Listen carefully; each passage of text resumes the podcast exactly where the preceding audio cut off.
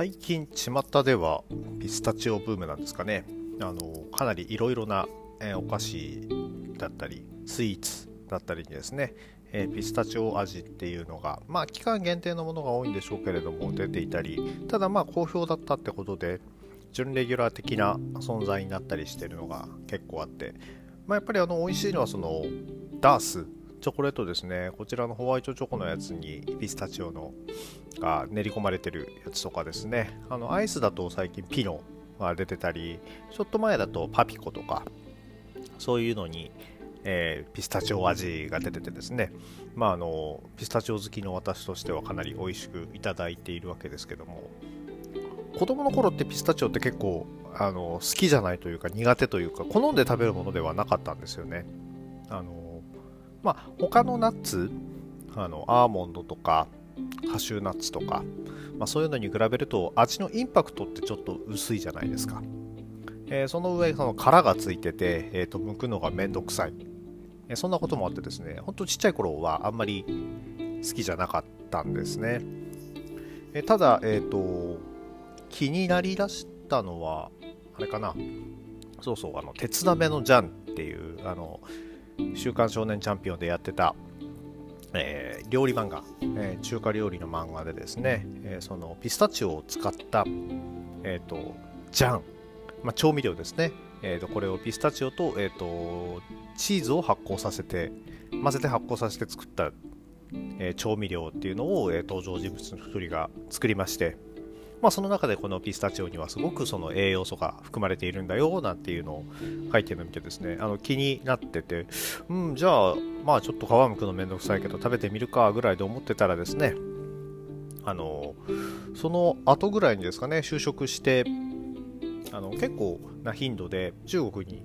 の工場の方にですねあの仕事しに行くことが多くなったんですね。えそしたらあの日本よりも手軽にあのピスタチオが手に入るまあ別に私はあまりお酒飲む方ではないんですけれども、部屋でこうポリポリ食べながら、あのゲームボーイアドバンスで遊ぶ遊んでたわけですけれども、まあそうこうしてるうちにですね、あの、なんか食べるの好きになっちゃってですね、あの、好んで食べるようになっておりました。えそんなわけでですね、あの今ではナッツの中でもかなり自分の中で上位を占めるピスタチオ。こんな風にですね、あの人の好みっていうのは変わっていくもんで、これって、えー、プロレスで例えると何だろうなと思ったら、やっぱりあの子供の頃ってそのリック・フレアのあののらりくらりとした動き、もう大嫌いでですね、もうずるいことばっかりして、全然強くも、ね、ないくせに、この、あのいつの間にか防衛してて、もう本当ずるいなと思ってるのが、えー、年を重ねていくことに、あれでもこれって、まあ、チャンピオンなんだから勝つっていうのを大前提、防衛しなきゃなんないんだから、どんな手を使ってでも防衛するって、いうことだよなっていうふうにだんだん見方が変わって、さらには、えそこからもう、技めちゃくちゃ少ないのにこんな試合成り立たせるんだなんて言ってですね、あの、結構やっぱりハマっていってしまうとですね、それに似てるんじゃないかななんて思ってですね、あの、人の好みっていうのは変わるけれども、えっ、ー、と、子供の好みにも合わせないと、えっ、ー、と、世の中には、えー、出ていきづらいこともあるなんていうのですね、あの、勝手に思ったりしております。では、えー、本日も始めてまいりましょう。大好評最強ワイルドにホゲホゲと。この番組は多感な時期にプロレスと最強スーパープロレスファン列伝に出会ってしまったハッスルジョボが長い年月を経ていろいろ悟ったつもりで全く悟れていないプロレスのあれやこれやについて好きに喋ってしまうポッドキャストです、えー、107回、えー、本日はえー、全日本プロレス、えー、サマーアクションシリーズ、えー、2021サマーアクションシリーズ、えー、7月22日後楽園ホール大会、えー、こちらについての、え、プレビューを行っていきたいと思います。えーと、試合順がですね、こちらちょっと,、えーと、いつものごとく全然出てないので、まあ予想でいくしかないわけですが、第1試合予想ということで、えー、塚本龍馬、デビュー戦、6人タッグマッチ、おそらくこれが最初になるでしょう。えー、大森高を、えー、西村治、土方隆二 VS、えー、斉藤潤、斉藤麗、えー、塚本龍馬。こちらですね。えー、塚本選手、えー、斉藤兄弟にと同じ時に、えー、公開オーディションで合格しまして、えー、その後、えー、ちょっと、えー、この兄弟から遅れることを何ヶ月だ ?3 ヶ月ぐらいですかね。えー、2ヶ月か。で、えっ、ー、と、もうデビューということでですね。まあ、あの、斎藤潤、斎藤麗のこの2人がですね、あの、大相撲というところで体が、えー、ね、スポーツ経験もあって体が、プロスポーツの経験もあって体が大きかったのデビューに比べて、ちょっと遅れたとはいえですね、えっ、ー、と、塚本選手、でも体重なんかもう100キロあるということでですね、かなり、あの、大型の、えー、選手ということでですね、期待が持たれます。えー、対戦相手にはですね、えっ、ー、と、まあ、斉藤、あえー、対戦相手には、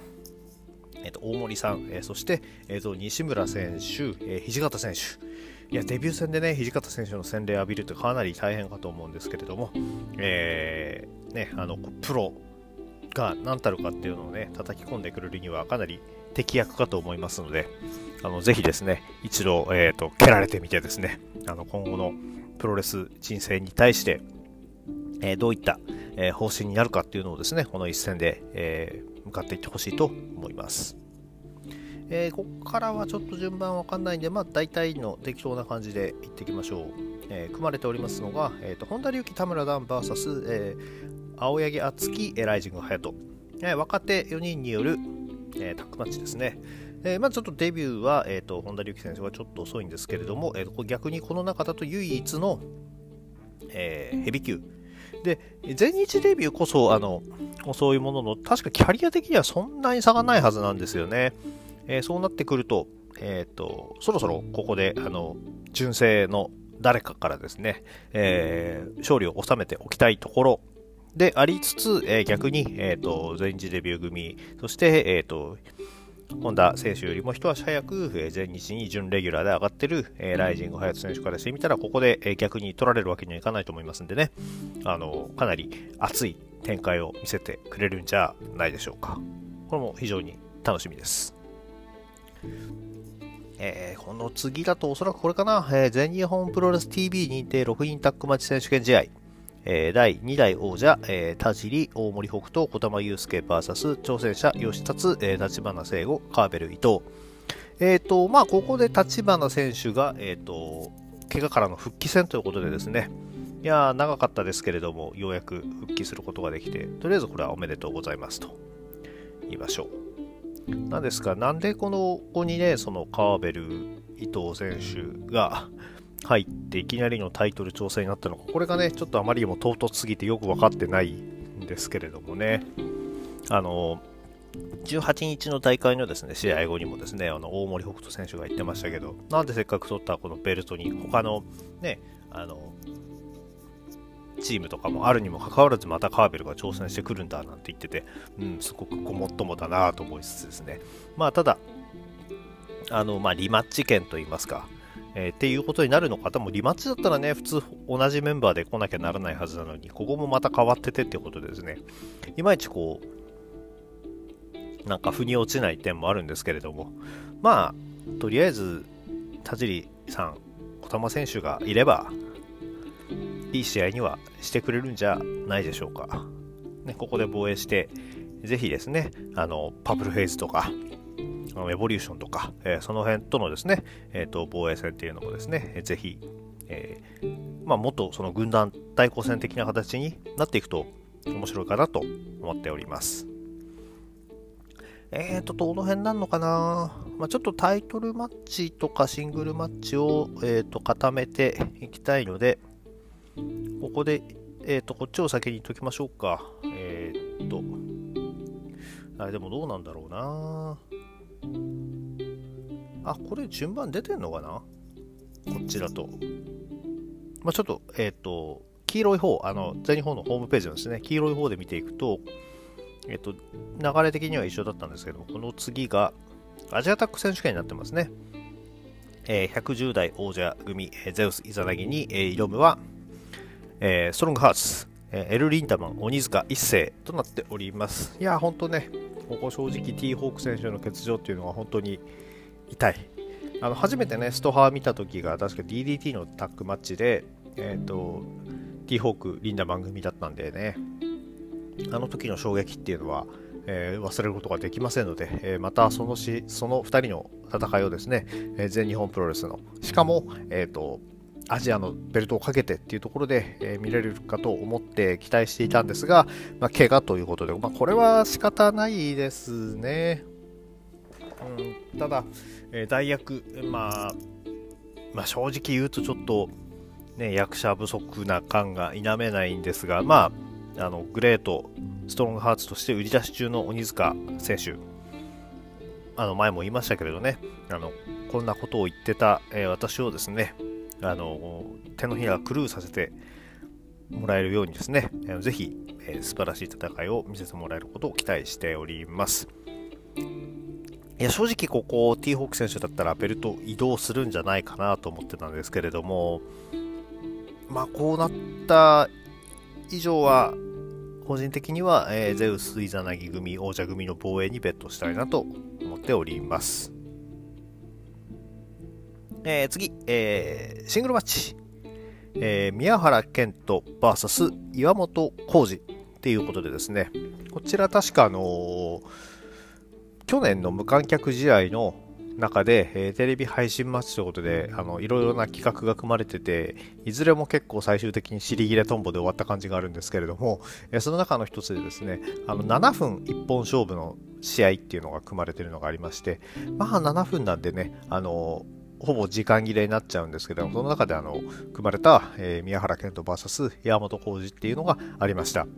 もうあの序盤からですねあの飛ばしていってないせいでですねだいぶ本当に消化不良な感じで終わってしまってはいたんですけれどもそれでもあのこの2人がシングルで絡むっていうのをあの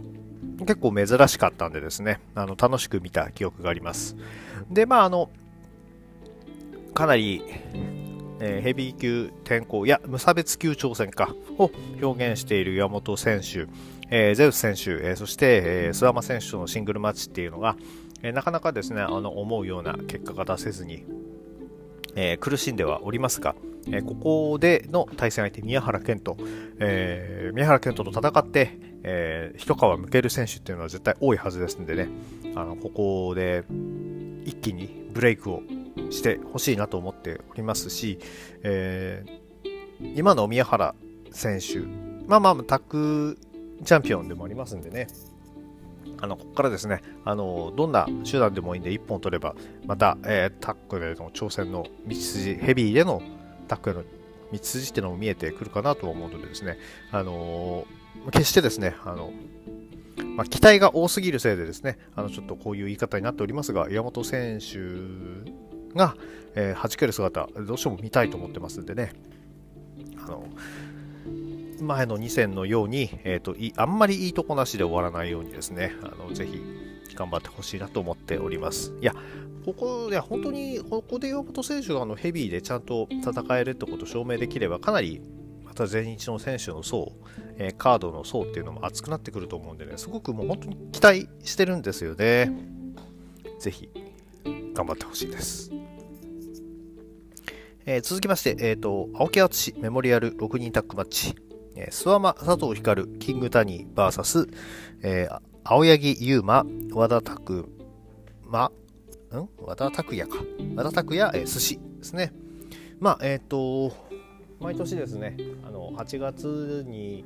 青木さんのですね、えー、そのメモリアル工業が打たれてたんですけども今年はそれはないようで、えーと、この一戦がメモリアルマッチとして組まれております。まあ本当にですね今もいないのが信じられない感じがするんですけれども。うーん。まあちょっとねあのしんみりしてしまうんであんまり深くは言わないですけれども。まあいなくても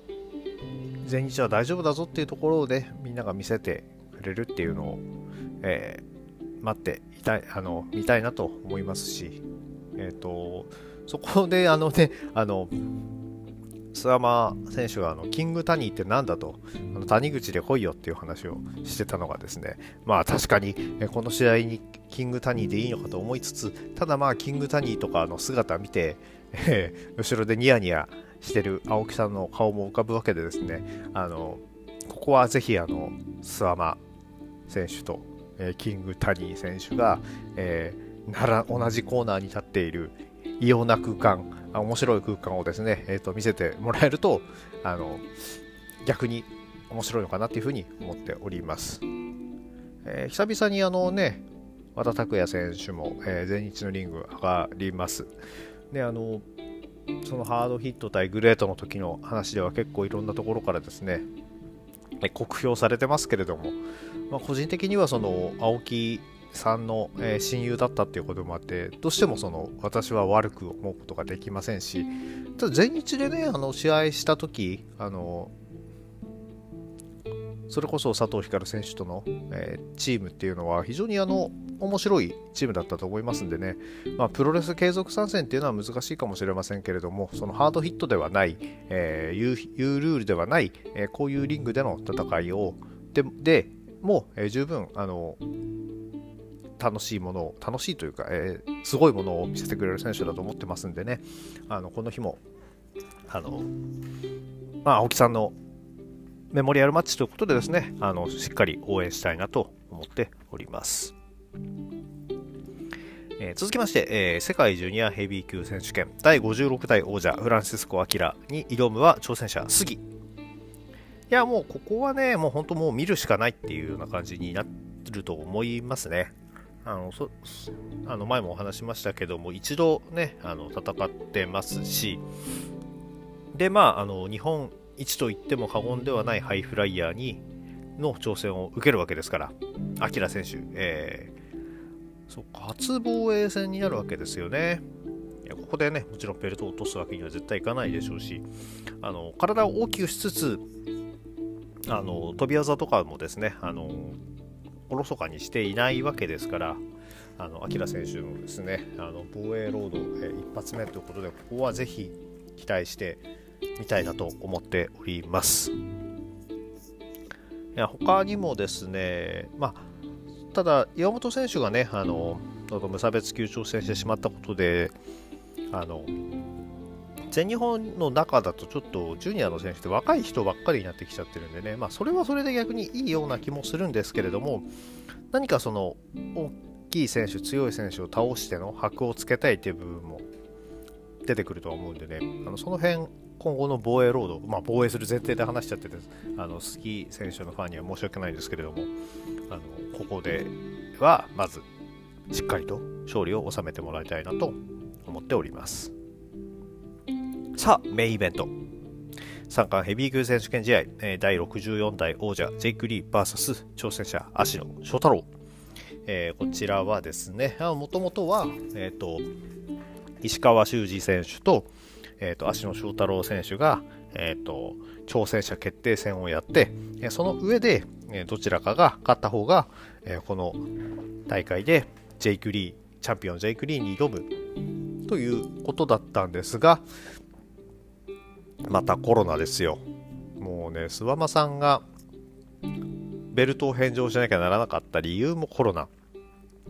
でジェイク選手の、えー、対戦相手がえー、すんなり決まらなくなってしまったのもコロナ。もう本当これね、なんとかしてくださいよというか、世の中なんとかならないかなっていうところでですね、本当にもうコロナ邪魔。と、まあまあ、それは仕方ない。まあ、で、なってしまったからには仕方ないんですけど、そんなわけで石川選手欠場で、芦野選手が、えー、挑戦を表明、えー、ジェイク選手への挑戦を表明するも、えー、答えはノー。まあ、それそうですよね。挑戦者決定戦やって挑戦してくるっていうのが最初の約束だったのに、えー、何の実績もない、えー、挑戦表明した時にも言ってたんですけどね。あの負けっぱなしの橋野翔太郎選手がここでジェイク選手に挑戦するっていうのはまあ普通に考えたら、えー、実績が足りなすぎるってことだったんでしょうけれども、えー、それを跳ね返したのが、えっ、ー、と、あれが15日かの、えっ、ー、と、あ、13の方かな。あ、ごめんなさい、13の方で、えー、と新木場大会で、直接ギブアップを奪ったということで、えー、ジェイク選手に、挑戦を認めさせておりました。あれ、日にち合ってるかな？ごめんなさい、ちょっとうろ覚えで申し訳ない。えー、なんですが、えーと、ジェイク選手から、直接アンクルホールドで、